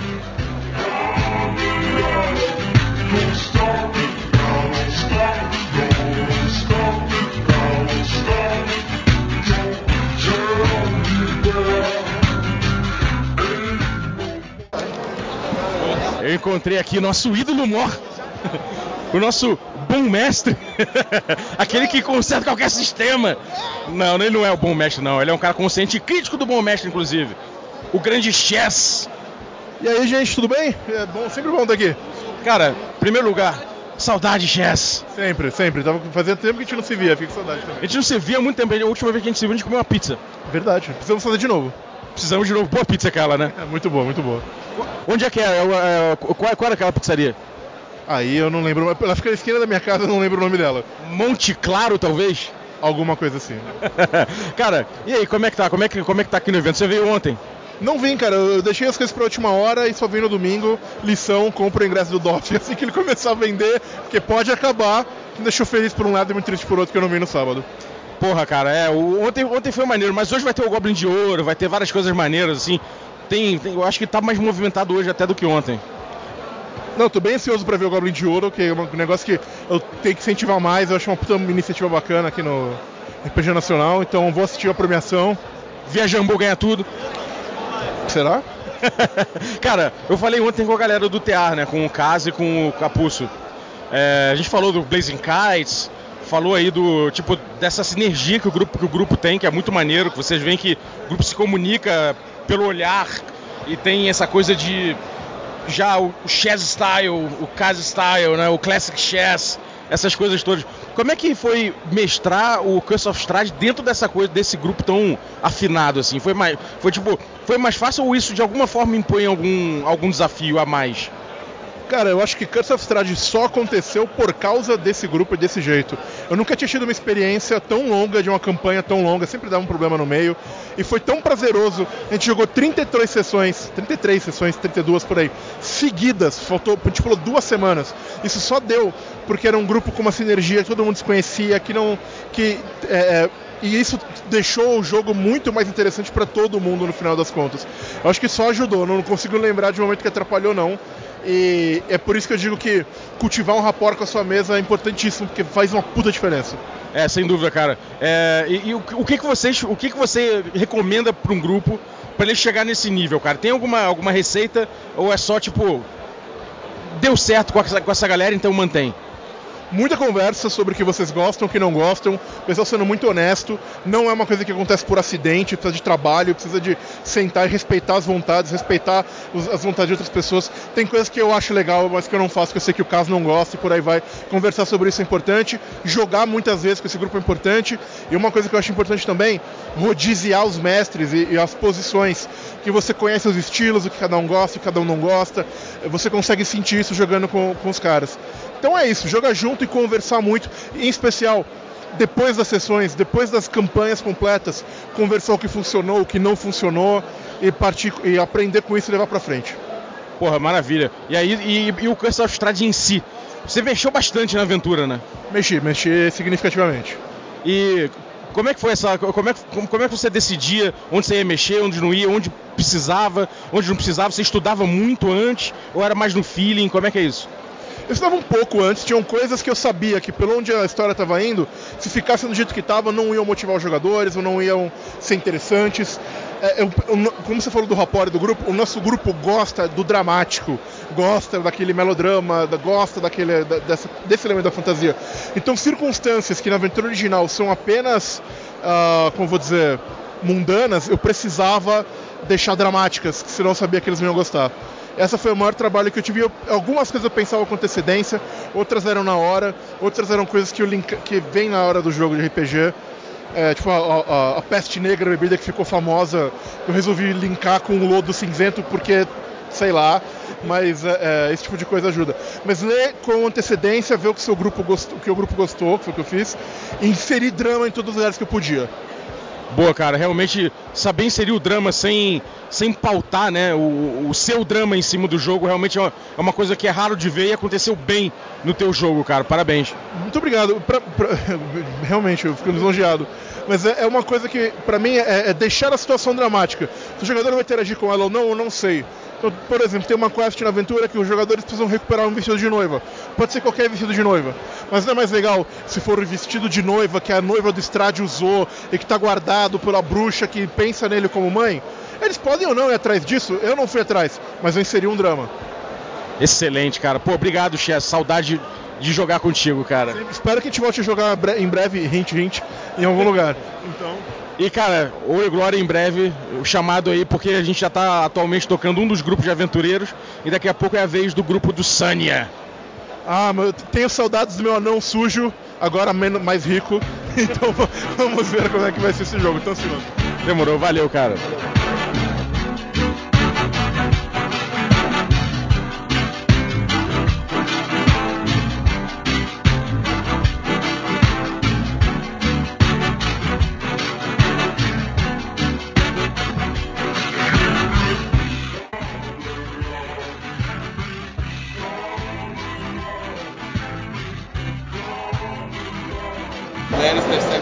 ganhar um presente agora?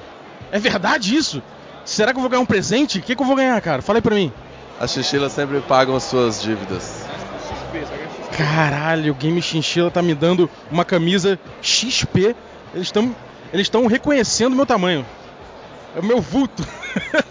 cara, obrigado, cara. Porra, eu, eu tô. Eu, eu- eu acho muito maneiro quando eu vejo a galera com essa camisa, eu fico invejando secretamente. Agora eu não vou. Você me tirou esse sentimento ruim. Eu não vou mais invejar ninguém. Eu vou ter uma camisa pra mim. E aí, cara, como é que tá, como é que tá o evento aí pro Game Chinchilla? Tá iradíssimo, cara. Esse evento aqui é o melhor do Brasil, não tem nem o que discutir. A gente, você caminha para todos os lugares, você encontra todas as pessoas que você quer encontrar, seus fãs de, de canais, você encontra os diretores, donos das paradas, você senta para conversar com o dono, você não está conversando com um atendente, você está conversando com o dono da parada. E aí você chora desconto no seu livro de RPG pro dono, sacou? Ele te dá. Cheio de brinde para receber, cheio de promoção, cheio de sorteio, uma stand mais bonita que outra, lançamentos, lançamento, notícias de lançamentos. Entendeu? Tipo, é um lugar que, para amantes de, de board games, RPG e, e encontrar os seus fãs do YouTube, é sensacional, é imperdível. Tem um cara que tem uma visão diferente. Ele pensa o contrário, ele, ele tem uma visão polêmica a respeito disso. Conta aí, Elias. Eu vim pro evento e fiquei sabendo que a partir de agora os Halflings chamam pequeninos. E tô, ainda tô tentando, tentando entender. Tô brincando, eu gostei, na verdade esse eu gostei. O que eu achei esquisito foi os, como é? os Tiflins viraram tif, Tiferinos na nova tradução do D&D quinta edição. Mas achei massa as posturas que eles tomaram em relação às traduções, de tentar trazer, ficar mais próximo, a- a- atrair mais público, sair da caixinha, sair de- do porão. E só tô aqui, vou, vou almoçar pensando nos pequeninos agora. Salvaguarda agora é cânone. Salvaguarda agora é cânone. Então, eu ia falar isso. Eu, eu não fiquei tão, tão preocupado porque eu, eu passei no meu salvaguarda de sabedoria. Então, eu tô tranquilo. Já tava avisado. Porra. Em geral estava avisado, né? A gente viu ali no grupo de Facebook, o pessoal já tava falando, salvaguarda não, pelo amor de Deus! Teve muita porradaria, né, cara? Eu ouvi dizer que morreram dois né, né, nesse processo aí, mas conseguiram ficar a bandeira de salvaguarda. Morreram, mas passam bem. Maravilha. Brigadaço, Game Chinchila. Valeu, Vinzão, valeu, Elias, valeu mesmo, cara. Essa camisa é muito foda, cara. Eu fico olhando e falo, porra, que logo bonito. valeu.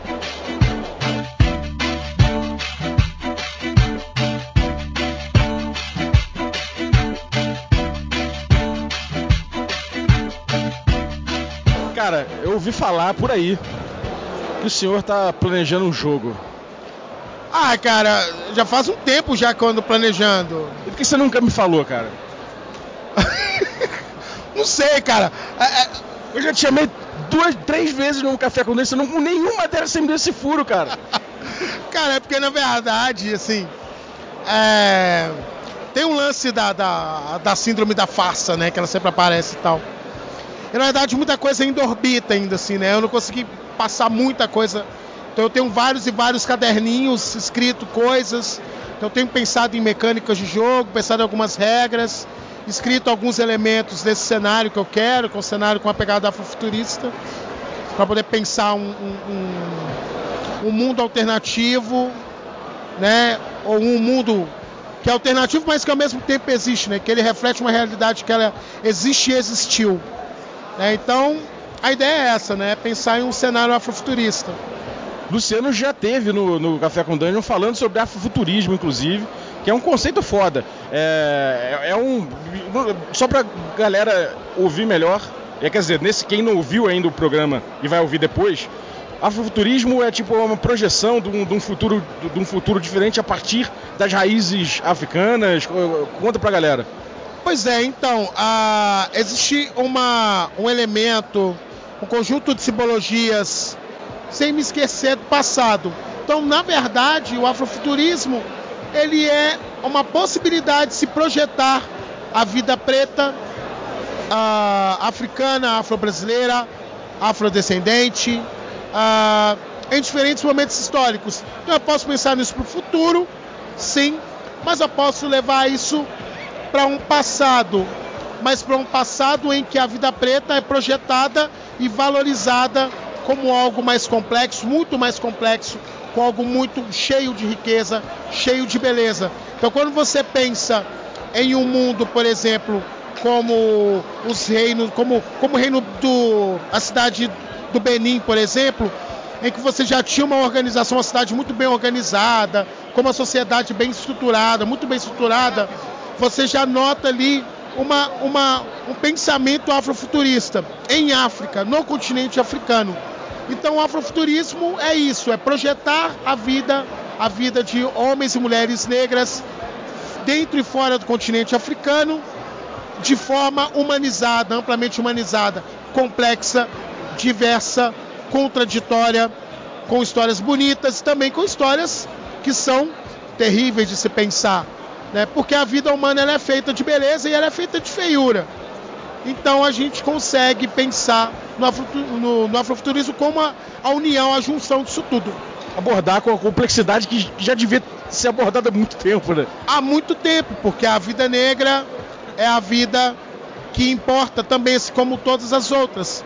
Contudo, no Brasil a gente aprende que a vida negra é simplesmente a vida da pessoa que a gente vê passando pelo espaço, que circula pelo espaço, e que a gente não sabe o nome, que a gente não sabe onde ela trabalha, e a gente projeta uma ideia que não é a ideia, exatamente a ideia dela. O afrofuturismo nos ajuda a pensar nisso. né? Então, quando a gente pensa em um reino como o reino de Wakanda, né, e quando se fala sobre o reino de Wakanda do lado de fora, o que, que os europeus diziam? Ah, são bando de fazendeiros e tal. Não, Wakanda é uma, é possui uma civilização amplamente avançada, com tecnologia, com uma organização social, mas também com seus problemas, também com a, as suas limitações. Então é isso. E o jogo, o jogo vai ser então com essa pegada ou é um jogo genérico como um Fate, uma coisa assim, para você poder abordar vários cenários ou você parte de algum princípio mais, mais, mais específico, uma experiência mais fechada? Tem uns experimentos que eu quero fazer, que eu tenho conversado com o Fernando Del Angeles para partir do Savage Worlds, né? Vamos ver se esse ano eu consigo sentar e esquematizar uma aventura inicial que já aconteceria em Savage Worlds, mas eu já cheguei a rodar algumas aventuras. Eu rodei uma aventura no evento do ano passado de Jogarta, usando a bandeira do elefante da Arara. Então vejam, em um cenário de um Brasil imperial, mas é que eu já trazia os elementos do afrofuturismo para ele. Então a ideia é pensar em um cenário mais genérico, que aí qualquer pessoa pode entrar em contato, pode ler, pode, ah, pode, pode subverter no sentido de ampliar ainda mais, né, de tornar mais complexo ainda. Porra, muito maneiro, cara. Bela escolha, inclusive. Savage Worlds tem muito, tem muito suporte, tem muita parada para você olhar, para você também mexer, misturar. Então, cara, bela escolha.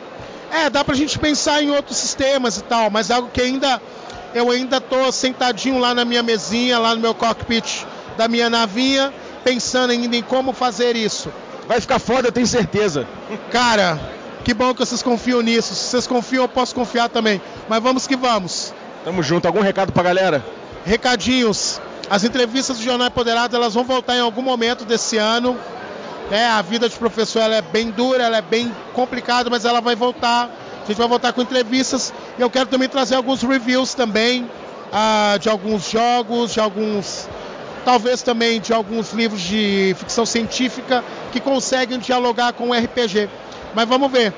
Estamos aí pensando em algumas coisinhas aí, tem alguns projetinhos que a gente está pensando, conversando com algumas amigas e amigos, que eu acho que vai rolar.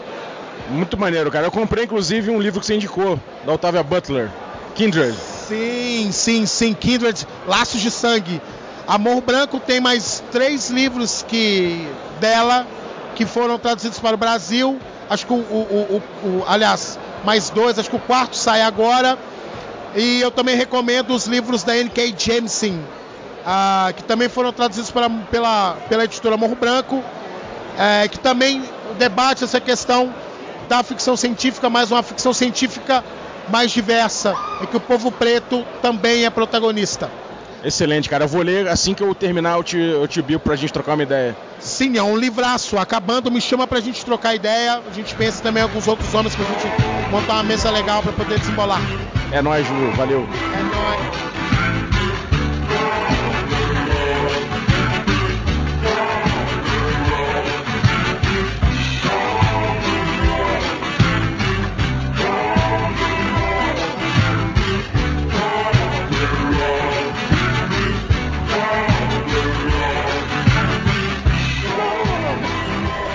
Eu tô aqui agora com o Ramon do PNP, meu companheiro de canal. Ele tá enchendo a boca aqui de um belo bolo. Quem? Quem? E, cara, ele vai falar sobre a ativação do D&D quinta edição no, no, pela Galápagos aqui, no Diversão Offline 2019. Como é que foi essa brincadeira, Ramon? Eu tô aqui comendo meu bolo de churros, mais um, que ele é mágico. E a ativação da Galápagos está sendo muito maneira, porque é, é uma coisa para ser rápida, né? 30 minutinhos, é um combate para o pessoal ter um gosto do que o D&D quinta edição é, das mecânicas. E está sendo divertido. A Galápagos montou um cenário sensacional, é, muito imersivo. A galera entra lá realmente na temática medieval, de D&D, de fantasia, com uma arena mesmo, as miniaturas. E a resposta do, do pessoal está sendo super positiva. Eu tô pilhadaço. E cara, o Shimu, a gente conversou com o Shimu e o Shimu falou que você é um mestre que deixa, é muito leniente, que pega leve com a galera. É verdade isso? É, isso é totalmente mentira. Eu deitei mais gente lá na arena do que o Shimu, então eu tô lá nas minhas caveirinhas marcadas. Eu tenho mais tiquezinho que o Shimu, mas tá, a galera tá chegando com combo pronto. Eles não estão enfrentando galera que nunca jogou, não. Tem uns ali que vieram cascudo. A galera com tática, pensando em que classe ia combar com o quê. Tá bonito. É, eu tô brincando, o Shimu não falou isso não, mas eu, eu joguei um verde, né? Então, e cara, como é que é esse negócio? A galera chegou já sabendo, ou teve muito iniciante, é, foi muito, muito, é, teve muita diferença entre quem já sabia e não sabia? É, você rolou um Deception e eu falhei na, no teste, beleza. É, tem, cara, a gente notou, por exemplo, acho que metade sabia bastante e já estava toda identificada com as mecânicas né, de movimentação, o que fazer no seu turno, e a gente pegou dois de iniciante. É, dá pra ver muito no, no pacing, assim. O, a galera que já, já era cascuda de D&D, a gente conseguiu fazer mais rodadas, né? Porque a atração tem 30 minutos. Então a gente bota como se fosse uma ampulheta mágica e aí terminou aquele tempo, eles encerram a arena. Então é, você conseguia fazer mais rodadas com quem estava acostumado, né? A galera que não, não tem essa intimidade, você dá uma ajuda com a ficha, sugere alguma ação no turno dela, e aí atrasa um pouquinho. Mas acho que em termos até de empolgação, os que nunca tinham jogado saíram mais, mega empolgados, cara. Porra, que foda, cara. E então você acha que D&D tem um, quinta edição tem um futuro brilhante a partir de agora?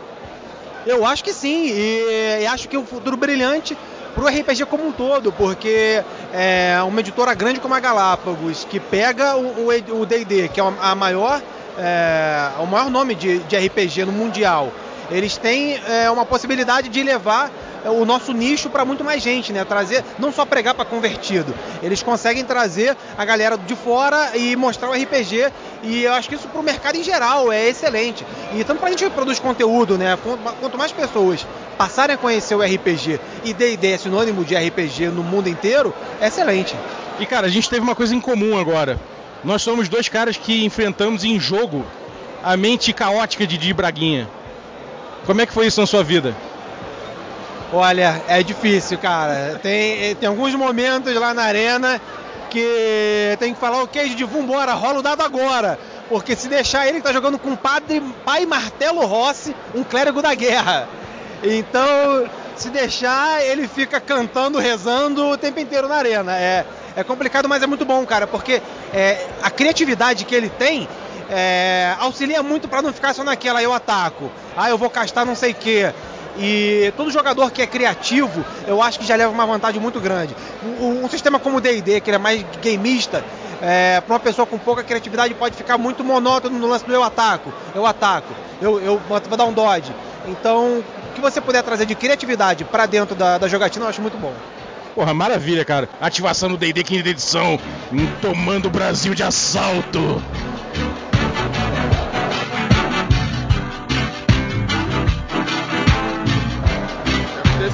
Tô aqui com o Luiz do Orgutal. E aí, cara, como é que tá aí o evento aí? Como é que tá o saldo desses dois dias aí pro Orgutal? Fala, Balbi. Cara, a gente tá aqui patrocinando a área de protótipos. Sensacional poder estar nessa galera, porque a gente tá chegando nesse meio. A gente veio como uma pré-editora, como assim são pré-jogos lançados da galera do Brasil inteiro. Que se você tá em casa e não veio ainda, quem sabe ano que vem, quem sabe no próximo evento perto da sua cidade, vai atrás, porque aí é a chance da editora olhar teu projeto. E a gente está aqui com uma pré-editora porque a gente está querendo lançar vários jogos da galera de Brasília nesse primeiro momento, porque tem muita gente querendo produzir e, cara, na editora chovem projetos, mas bons não são tantos. Às vezes vai um monte de projeto e nenhum deles vai funcionar. Então tem que cuidar disso daí, fazer um projeto bom, apresentar para que você consiga fazer um, uma impressão boa e sair daqui com um contrato. É possível sair do DOF ganhando dinheiro ao invés de gastando. Eu acho que isso é muito legal. É um investimento de tempo, de grana, mas que pode ser o seu futuro para você não ficar rico com jogos, porque isso demora. Mas para você ter algum sucesso na sua vida de designer. É, é bem gratificante, é legal, mas não é algo que vai render dinheiro amanhã é longo prazo. Então trabalha em casa, desenvolve, conversa com seus amigos, mas traz pro DOF tem muita gente boa olhando o jogo, analisando o jogo. Tem várias empresas que a gente ajudou a colocar nas mesas aqui para jogar que estão fazendo prospecção de jogos para suas editoras. É muito legal. E de Brasília, aguardo que segundo semestre de 2020 é nós. Olha só, rapaz. O Luiz já tá agitando a cena de novo. É um cara que, bom, pra quem não sabe, quem não acompanhou aí o episódio sobre o Joga Brasília agora no, no início do ano, pô, foi ele que arranjou aquele hotel Supimpa que eu fiquei. a galera do RPG Notícias também. Pô, cara, foi um, um, melhor recepção possível que eu tive em Brasília com esse evento. E queria pô, parabenizar novamente pela, por tudo e pela sua presença aqui, cara. Parabéns pelo trabalho é incrível. Valeu, Balbi. Foi ótimo ter você lá com a gente. É, eu vou dizer que o Balbi até me recebeu em casa. Eu dormi com ele. É, opa, quer dizer, eu não dormi com ele. É, então, a gente dividiu um apartamento. Eu dormi na sala, com os outros colegas num quarto, ele no outro quarto. Mas foi super legal, o cara super generoso. É, talvez meio Dizem por aí, eu não sei, que a fama é de ser meio maldoso em alguns pontos que você tem firme de críticas.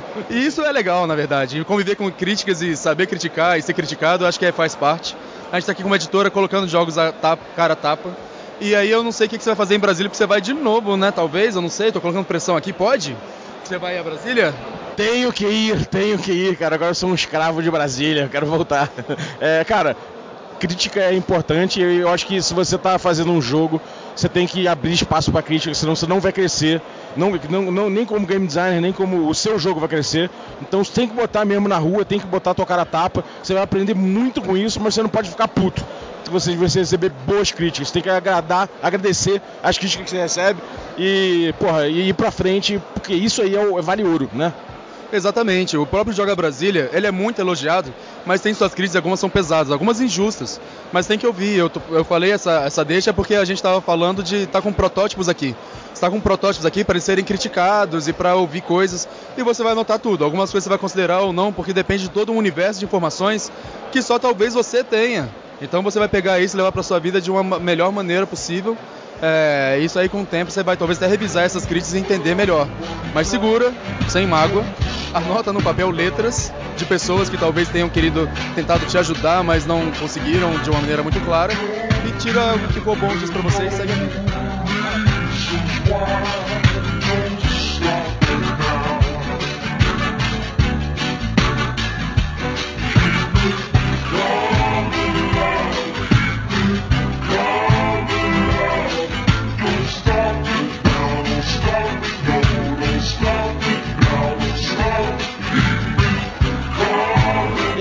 Andando aqui, de repente eu me deparo com uma camisa, uma bela camisa, uma camisa que tá escrito QuestCast, com um D20 parado no 14. Por que 14, porra? Porque foi a imagem que a gente achou no Google, cara. e tava assim mesmo. Tem que botar um 20 nessa porra, amigo. ele tá de ponta cabeça ainda. Não, na verdade é porque ele tá parado no 20 em perspectiva. Exatamente, eu que sou burro. Como é que tá, cara? QuestCast, fala aí do teu, do teu podcast pra galera. Cara, o QuestCast é um podcast de RPG sonorizado. Já a gente já tá aí faz uns dois anos, tá com 80 e poucas edições. Sai quinzenalmente as aventuras intercalado com o com o Taverna do Jasper, que inclusive o próximo que vai ser, se eu não me engano, vai ser com o Gustavo Tertoleone, que a gente gravou falando de cult. Tinha visto a live do, do Regras da Casa lá de, de cult. É engraçado ver o Balbi lá triste. Com cara de Sedic, de Sediciano lá. É, cara, o, a, aquela, aquela parada mexeu com vários gatilhos meus. E eu lembro que desde o início tu, tu deu feedback sobre essa aventura. Sim, o bairro do. O Morro do Limoeiro foi eu que nomeei lá no chat. O, não consegui ver todos ao vivo, mas os que eu não vi ao vivo eu vi no YouTube depois. Mas, mano, muito da hora. E vejam lá. Foda, cara. Agora, como é que é esse rolê de fazer jogo, de fazer jogo sonorizado? Como é que é essa parada louca de, tipo, de 15 em 15 dias botar um, um material lúdico assim, é, com a qualidade que vocês colocam? Cara, era principalmente cansativo. cansativo. e trabalhoso, porque antes a gente lançava, antigamente era semanalmente, lá logo no começo do podcast. Tanto que por isso a gente teve um hiato aí de uns 3, 4 meses mais ou menos, porque a gente estava dando conta. Aí a gente reformulou o formato para fazer quinzenalmente. E no começo era eu e o Bruce, que é um outro membro lá, que a gente fazia, a gente rachava a edição, né? E conseguia dando conta, só que nem eu, ele, nem, nem eu nem ele somos profissionais de áudio. Então a gente conseguia até um certo nível de qualidade, só que recentemente a gente terceirizou a edição com a Lucy lá do RPG Next, inclusive ela é jogadora e edita lá também. E ela que edita o nosso podcast agora, então tá facilitando. Então agora o maior problema mesmo tá sendo conciliar a agenda de sete pessoas para conseguir gravar as partidas, velho. É, cara. Na mesa. Seis jogadores. Seis jogadores na mesa, conciliar seis cabeças é foda mesmo, cara. Agora, o que, que é o, o- que de sistema que você pega é, e o que que quais as diferenças que você já notou variando o sistema num, num jogo desse? Cara, o nosso primeiro foi Dungeons Dragons quinta edição, só que ninguém ali da mesa ainda tinha jogado a quinta, né? Quem mestrou foi o Lobes e ele tinha uma experiência com a 3.5. Então foi meio que, né, não, não foi quinta edição que a gente jogou ali, foi bem confuso. Mas. Foi algo parecido. É, foi algo ali, tava quase ali, tá ligado? Mas deu certo, né? Deu certo, ficou legal. Eu gostei, tem gente que. Quer dizer, entre o nós mesmo da, da gravação, tem gente que não gosta porque foi muita porra louquice. Mas eu curto é, essa pegada. Depois a gente teve a primeira temporada da- do meu cenário, que é Verden. E já foi um pouco mais, melhor estruturado, tanto a, a narrativa, não no quesito de ah, tem roteiro, tá ligado? Porque não tem, é jogo mesmo. Só que o cenário mais bem trabalhadinho, o, o enredo em volta, tipo, o cenário tava pronto pra galera fazer o que quisesse ali dentro. Que foi bem bacana. Fora D&D a gente já jogou Reinos de Ferro, que foi bem complicadinho de jogar em áudio. E... Pô, imagina, um jogo crunch pra caralho e feito pra jogar em tabuleiro, né? Sim, é. Se você for ver o sistema de combate dele, é extremamente parecido com o Wargame, né, cara? Nem parece tanto RPG assim o sistema de combate. Tipo, o lado que a miniatura tá virada faz diferença. Então foi bem complicadinho. Mas também já tivemos A Lenda dos Cinco Anéis, que foi outro que o Lobes mestrou. Foi uma aventura muito mais densa e pesada, tipo, teve morte de jogador. O, por exemplo, o meu, esse eu tava jogando, o meu personagem eu fiz ele super raso. Ele era um Shugenja, que é tipo um mago lá do cenário, né? Ele era jovem, tava acabando de sair da, da, entre aspas, academia de magia lá e não tinha muito BG ele. Aí aconteceu quase que a jornada do herói completa com ele, porque o mestre foi assassinado na frente dele, tipo, toda a desgraça que era pra ter sido do BG aconteceu em game. Então escuta lá que vocês vão gostar. Teve participação também do pessoal do RPG Next nessa aventura, foi bem da hora. É, vocês colaboram na RPG Next, eu vejo também a galera. Pô, eu acho que a Podosfera tá bem servida de podcasts nacionais, né, cara? Sim, de uns três, eu diria de uns três anos pra cá, porque tipo, teve. Muito antigamente tinha o Crônica de Mentes, que. Hip Crônica de Mentes, porque eu gostava bastante, que era um trabalho extremamente bem feito. E tinha o Crônica de Mentes, teve o Jovem Nerd, logicamente, mas é uma vez por ano e olhe lá, né? Ah, tem o Guacha, né? O Guacha começou agora faz pouco tempo também, o RPG Next, aí teve a gente, o Guacha que começou agora. O pessoal do Taverna do Beholder Cego às vezes solta umas aventuras também. Biel, Bel, o Biel Bardo e o Paulo Taverneiro S2. Exatamente. O, o Bardo ele é meio brigado com a gente porque ele matou jogador nosso na mesa de, de, de A Lenda dos Cinco Anéis, né? É brigado, cara! Ele usou o hack do Bardo lá no, no chat e não, não deu não.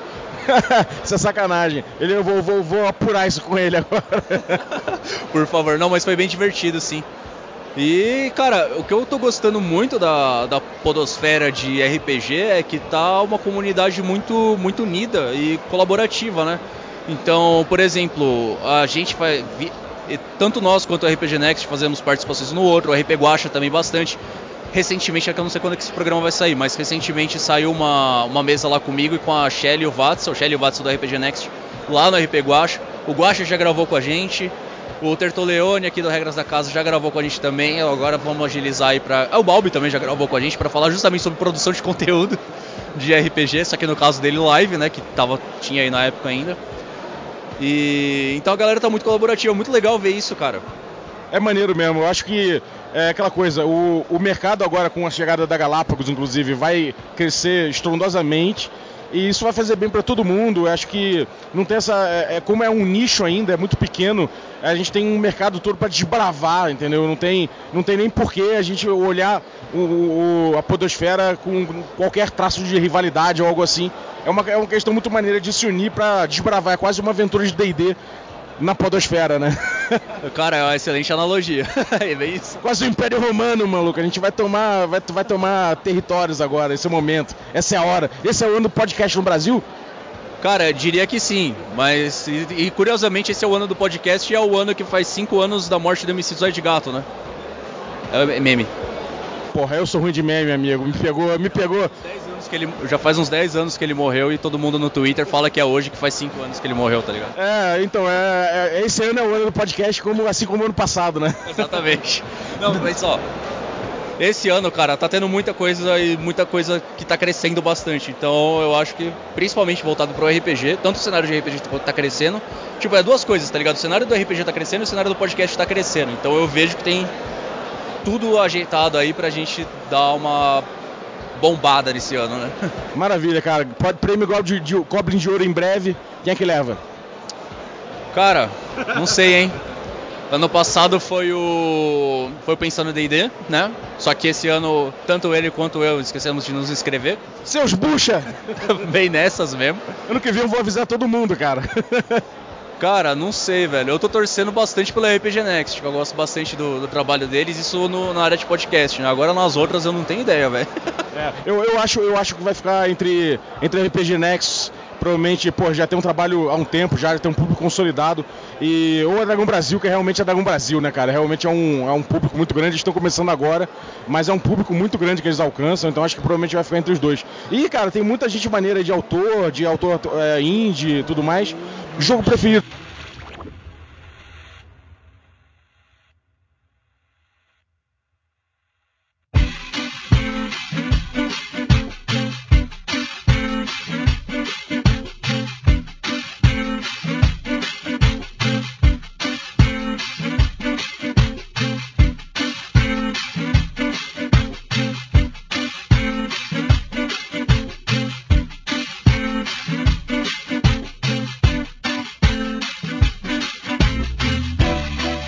Isso, galera. Espero que tenham curtido o episódio. Foi um pouco mais longo, né?